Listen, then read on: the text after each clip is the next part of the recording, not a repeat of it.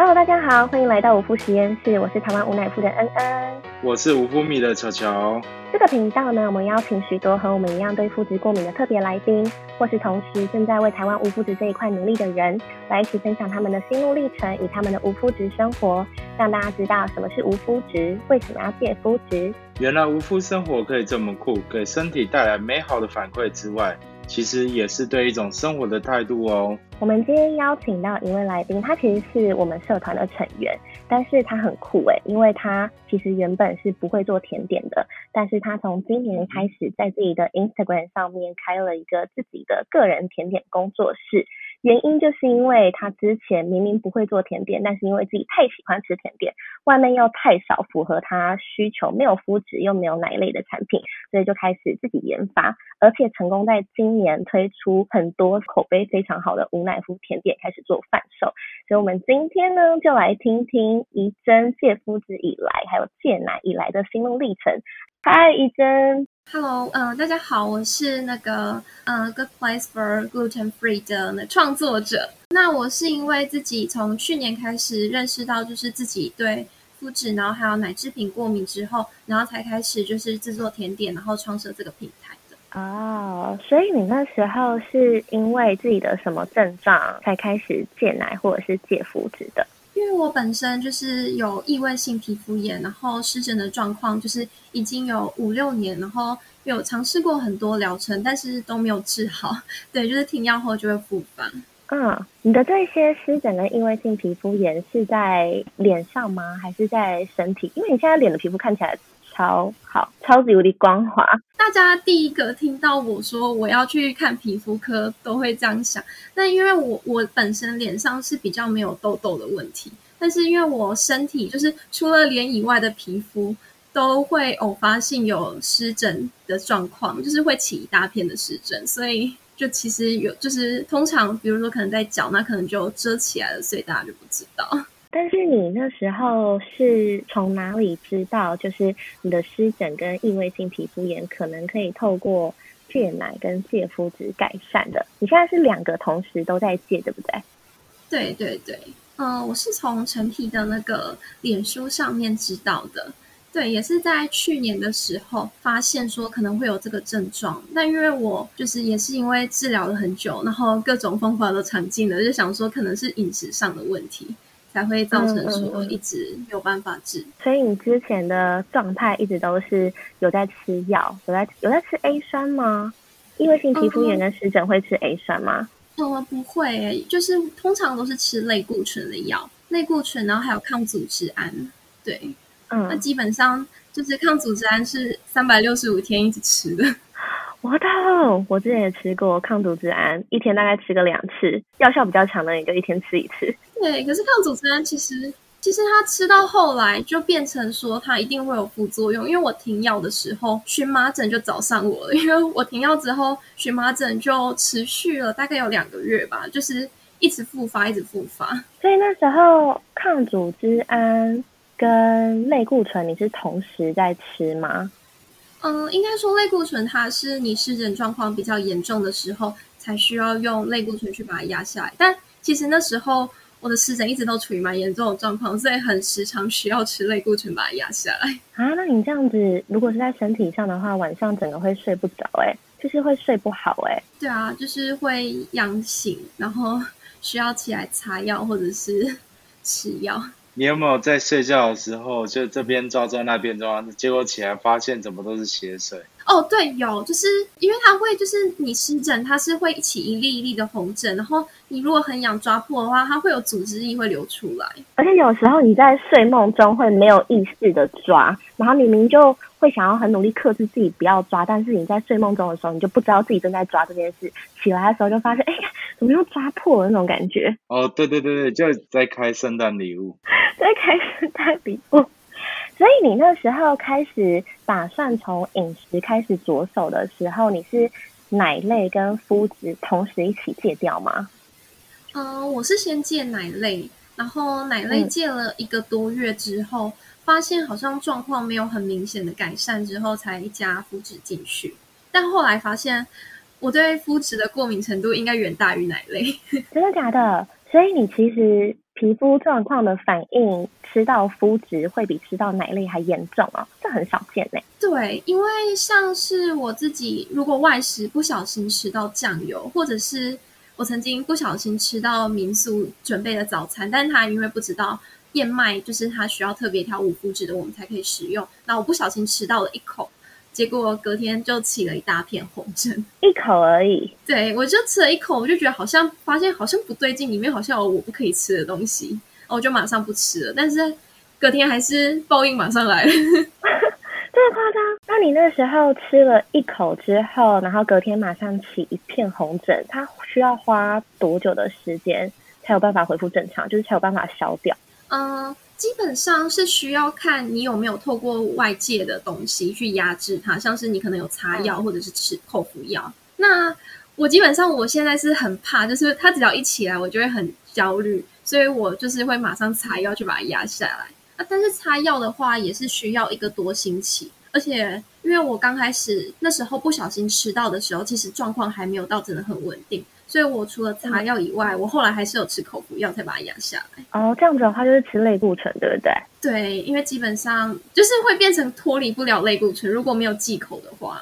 可是如果你吃跟擦类固醇还需要一个多礼拜才有办法消下来的话，那其实真的算我觉得蛮严重的耶。以类固醇来讲，对，就是。基本上没有办法像可能有的人过敏状况比较没有那么严重，可能可以说偶尔破戒之类的。但是对我来说，那个破戒需要付出的代价实在太大了，而且会严重影响到心情，然后还有你做事的效率。嗯，我懂。所以你现在戒肤质的程度是连。例如说酱料你都不能碰，然后交叉污染呢？交叉污染的话，我是会斟酌，就是比如说包装上如果没有写到交叉污染，那我就会睁只睁一只眼闭一只眼，我就觉得啊，那应该没有。但如果他有写的话，那我就不会列入我的考虑。但因为台湾在交叉污染这方面是没有明确说要标示的，所以就变成说他没有写不代表没有这样。对啊，那你这样子去外面买食物的时候，假如它没有标示与含麸质之谷物同个生产线这件事的话，你不是有可能会遇到很多，例如说你买了，然后以为它成分上面没有麸质，然后产线上面也不知道它其实有跟麸质是在同条产线上面，结果你吃了以为会没事，却有症状发生。嗯，我目前是还没有遇到这样的状况，但我知道有的人像是像乐事，他就有自己有一款洋芋片，然后它成分就是还蛮单纯。的上面也没有任何觉得有疑虑的部分，但是有人还是吃了会痒。春收？哎，我是说那个自然滋味那个。哎，不是春收吗？我看大家很多人都在分享春收。我其实没有吃过那一款，因为它有一款是没有盐的，然后有一款是海盐的。但是现在那一款原味的都找不到，但是有海盐的那一款有味精，所以我也不敢吃。对，因为味精的交叉污染。的几率还蛮大，所以我自己是会避开。就是它即使没有写交叉污染，但它有味精，我就不会去选择使用。你说味精跟肤质的交叉污染几率蛮高的吗？肤酸钠？对，它在产线上的交叉污染还蛮高。就是之前好像有阅读过相关的，就是有人提到这一部分，所以我自己在选用上，我就会避免味精，而且因为它。毕竟它是化学添加物，就是吃太多可能身体也会造成发炎，所以我后来就会避免选择有味精的产品。嗯，对啊，就其实很多人在戒肤质的过程当中，除了肤质以外，也会慢慢开始注重到到底还有其他哪些添加物，或者是其他哪些成分是适合自己身体，或者是是对人体好的。我觉得这两件事情有时候其实大家是会一起注意到，然后一起同步进行的耶。所以你那时候刚开始，你先戒奶嘛，然后再戒麸质。那你不是很喜欢吃甜点？那你刚开始的时候不就很痛苦？刚开始一定会，就是会觉得很多大家为什么都可以正常吃，然后那些我以前很爱的东西，现在都不能吃了。可是因为可能我觉得是因为我就是真的那时候皮肤过敏的状况实在是太严重了，而且我那时候又在备考，所以我整个人因为皮肤的状况，所以压力很大。所以我觉得不吃那些东西。我的皮肤如果好转，那反而我那时候其实是比较快乐的哦。但是你后来不是自己开了甜点工作室吗？那这样子后来是什么契机才让你开始想说要自己动手学烘焙，然后甚至后来自己开了一间甜点工作室？现在可以开单做贩售？那时候就是其实是契机是在哦，有已经已经有学校了，就是那时候已经比较有多余的心力，然后去想说哦，就是考完试了想要吃甜点，让自己快乐的东西，然后就自己找了很多国外的食谱，然后去慢慢做尝试，然后给朋友吃，然后还有家人的反馈也都不错，然后所以才有想说，哎，那可以把它考虑把它拿来做贩售，就是让就是没有办法吃奶服的。就是大家也可以吃到这样子，就是刚开始只是自己找一些国外的相关食谱来做，然后做一做做出心得了，给身边朋友吃，他们说：“哎，你做的也太好吃了吧！你这个不卖可惜耶。”所以就想说：“哦，好吧，那我就做给自己吃的同时，顺便给其他有需要的人一起吃吃看吧。”然后就默默经营到现在这样。对，就是有点算是佛性经营的概念，因为毕竟我不是把它当成一个职业，就是有点像是兴趣，然后把这个东西分享给大家的感觉。对，就是兼着做，然后目前还没有想说，哦，我以后可能就是要把这个当成正职，或者是把这个当成自己的一个事业。对，但是至少就是在烘焙的当中，我觉得也很快乐。然后每次收到大家说很好吃，或者是。很感动的话，就是自己也会很开心这样子。哎呦，我有看到你讲这句话的笑容。对啊，这个比就是自己吃到那时候反馈还，我觉得反馈是最大的，就是收到大家的回馈这样子，就是一种成就感，对不对？自己研发出来的东西，然后自己做出来的东西，让别人吃的开心，然后让别人吃的安心。对对对。但你那时候自己刚开始研究无麸质的甜点的时候。你是透过哪种平台或者是什么工具去找到你说的那一些国外的食谱？是 YouTuber 吗？还是国外的网站？还是 KOL？就是外面国外的网红之类的？嗯，就其实就蛮就是在网络上搜寻那个食谱，然后就是用英文的方式输入，就会出现很多国外的食谱。那它里面通常都会有一些，有一些可能会有 YouTube 的那个影片可以参考。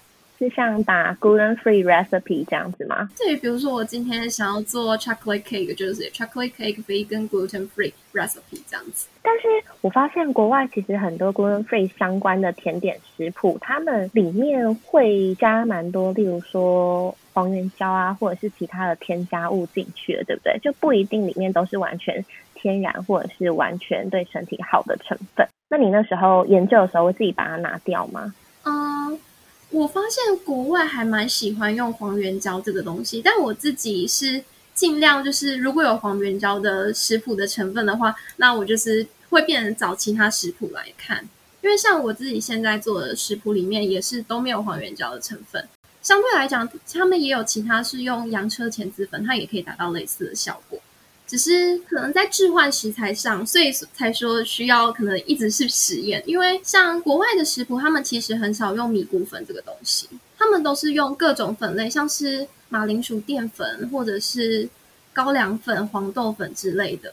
但因为我自己是比较不倾向用就是精致类的淀粉，因为我就想说，可能毕竟都是要做给自己吃，然后是要以健康为主，那可能有一些。像面包类的东西，我会把它当成主食，像早餐来吃。我就想说，可能吃那么多精致类的淀粉进去，对身体来讲也是一种负担。所以在像那些食谱上，我就可能自己去替换一些食材这样子。所以现在你自己的甜点，它主要的原料是用什么样的粉类？甜点类的话，通常是杏仁粉或者是无麸质燕麦粉，这两个是我最常使用的原料。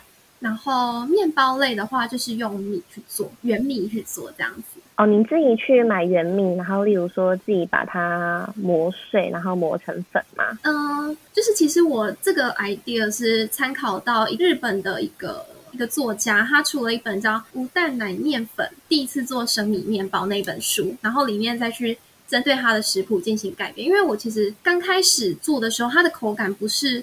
真的是很合我的胃口，所以我自己有再去把那个食谱做改编。但他那本书对我的帮助很大。他现在有中文版本吗？有有有有中文版本，我也是买中文版本，因为我自己也不会日文。也是在社团上看到有人分享这本书，比较早的时候，就是那个那本书的作者刚出中文版没多久之后，就有人分享了，就有人分享在我们社团，然后你就看到，你就去买了。他现在在书局买得到。嗯，书局我不确定书局买不买得到哎，但网络上一定买得到。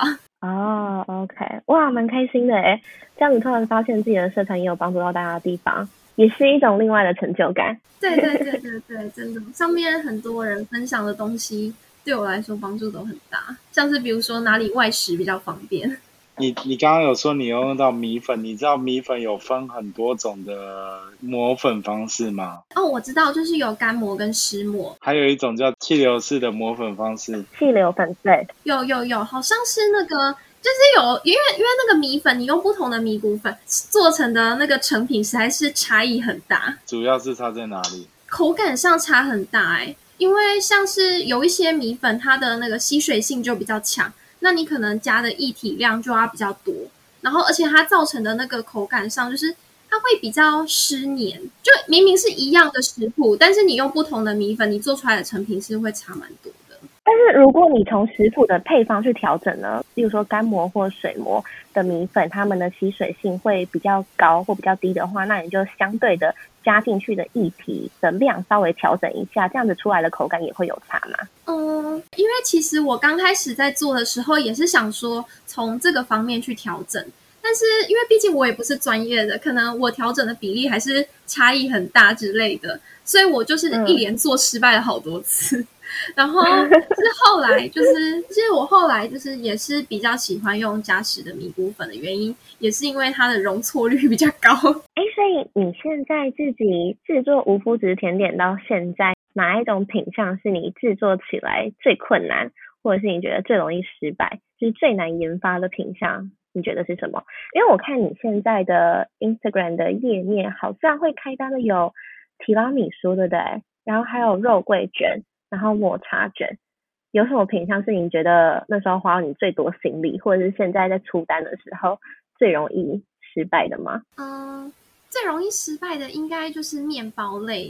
现在是不会，但是刚开始在做的时候，可能就是需要观察它发酵的程度，因为可能会发过头之类的。所以你觉得它发酵的问题最难的地方是在于它的时间，还是在于它，例如说环境？的温湿度，嗯，应该是环境，因为像是冬天，冬天跟夏天，就算你是用烤箱发酵，但其实它温度上，因为毕竟我不是专业的烤箱，所以它温度上一定还是会受外界的影响，所以可能发酵的时间就会跟夏天有会不一样的地方。哦，哈，可是这样子的话，那你刚开始不就会比较辛苦？因为我觉得你们肉桂卷跟抹茶卷好像还蛮热销的。嗯，现在吗？现在最热销的应该是。还蛮意外的是软饼干，真的假的？那你自己现在最喜欢哪一个？就是你最满意的作品，或者是最满意的产品，你最喜欢哪一个？现在还是都喜欢？对，我觉得其实我已经推出的，我自己都还蛮喜欢，但会因为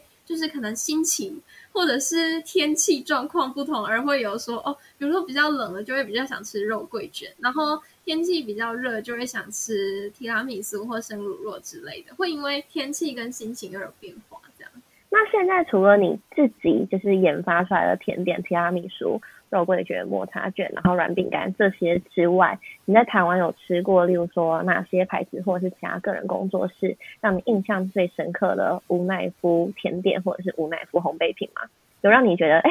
吃了有惊艳到，觉得哦好，怎么可以做的那么好吃？我也要朝它看齐之类的这种感觉。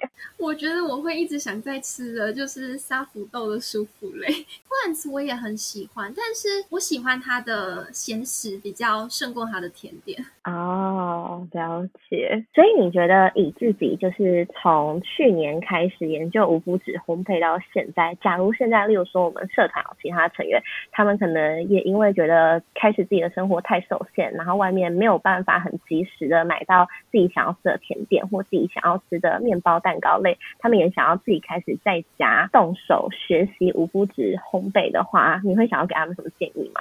或者什么鼓励，或者是什么警告？我觉得有一点，就是因为像我自己开始做就是这些无麸无奶的甜点之后，是刚开始我有发现。我好像吃进去的甜点比我还没有戒奶服的时候还要多哦，真的假的？对你很容易自己做一做，然后你就会想要再改进，然后就有一段时间就疯狂的做某一项甜点，然后就会发现其实有时候因为你吃你做了，毕竟你还是要把它吃掉，还是要把它消化，然后无形之中其实会对身体造成太大的负担。有一阵子我就有这种感觉。那后来会觉得很腻吗？或者是你那时候有变胖吗？因为自己在研发的时候吃太多，而不小心体重增加，或者是吃进你觉得太多的糖类之类的，是没有变胖，但是就会开始意识到说，哦，就是毕竟还是不是原形食物，所以不能吃太多，不能把它当做说就是每天可以吃的东西这样子。对，因为其实刚开始你在进行无麸质饮食的时候。通常刚开始的走向一定是你的饮食会偏比较清淡，然后你后来又突然吃了那么多进去，其实你自己身体上也会觉得。就是在身体还没出状况的时候，你就会觉得哦，这样吃好像不太好。嗯，好哦。总之呢，我们今天聊了这么多，怡珍在开发他自己无麸质甜点的心路历程。那最后，我觉得大家一定会想知道，就是如果他们想要吃到你的肉桂卷，或者吃到你的抹茶卷，或者吃到你的软饼干、手指饼干跟提拉米苏的话，他们想要购买或者是更认识你的甜点的话，他们可以从什么管道找到你？或者是购买到你的甜点，你可以搜寻 IG，就是 Good Place for GF，在上面可能偶尔会试出一些就是甜点可以认购，但但通常都是一到两个月不等会开一次单，对对，因为就基本上就是因为它没有办法真的很量产，然后再加上时间的关系，所以就是可以从 Instagram 上面就是得到就是关于我的讯息，那我在上面有时候。也会分享一些可能我吃到我觉得市面上不错的零食，然后也比较方便取得的，然后把这些东西分享给大家。没错，总之就是怡珍的 Instagram、IG 可以先追一下，叫做 Good Place for Gluten Free。那上面呢，甜点就是老板开心开单的时候就开单啦，啊，老板没有开单的时候呢？你追了，你也不会后悔，因为上面有时候会有一些相关的经验分享，或者是觉得好吃的零食分享。你追了，你也可以比较知道说，哎，我应该有什么东西是安全可以吃的，或者是我有什么东西是我日常可以做购买的。好哦，谢谢怡珍今天上来我们的 podcast。相信现在非常多开始在戒麸质的人，他们也会想要自己动手做一些无麸质相关的甜点。那他们在这个过程学习曲线当中，也会遇到很多像你们一样的困难。所以我觉得其实这样子的分享对大家都还蛮有帮助的。不管是不是实质研发上面的帮助，至少心灵上面会有一种哎。原来我不孤单，就是原来不是只有我遇到这么多困难，或者是研发一个产品研发这么久觉得很挫折。谢谢你。总之呢，感谢大家今天收听我们的无夫实验室。如果喜欢我们的频道呢，别忘了帮我们在 Apple Podcast 留下五星评价，同时可以关注我们的 Instagram，叫做无夫实验室，实是食物的食。那如果有任何关于肤质的问题，或者是希望我们未来 podcast 方面可以分享的内容，都可以透过小盒子或者是 email 告诉我们哦。我是恩恩，我是小乔，我们下期见啦！下期见啦，拜拜，拜拜。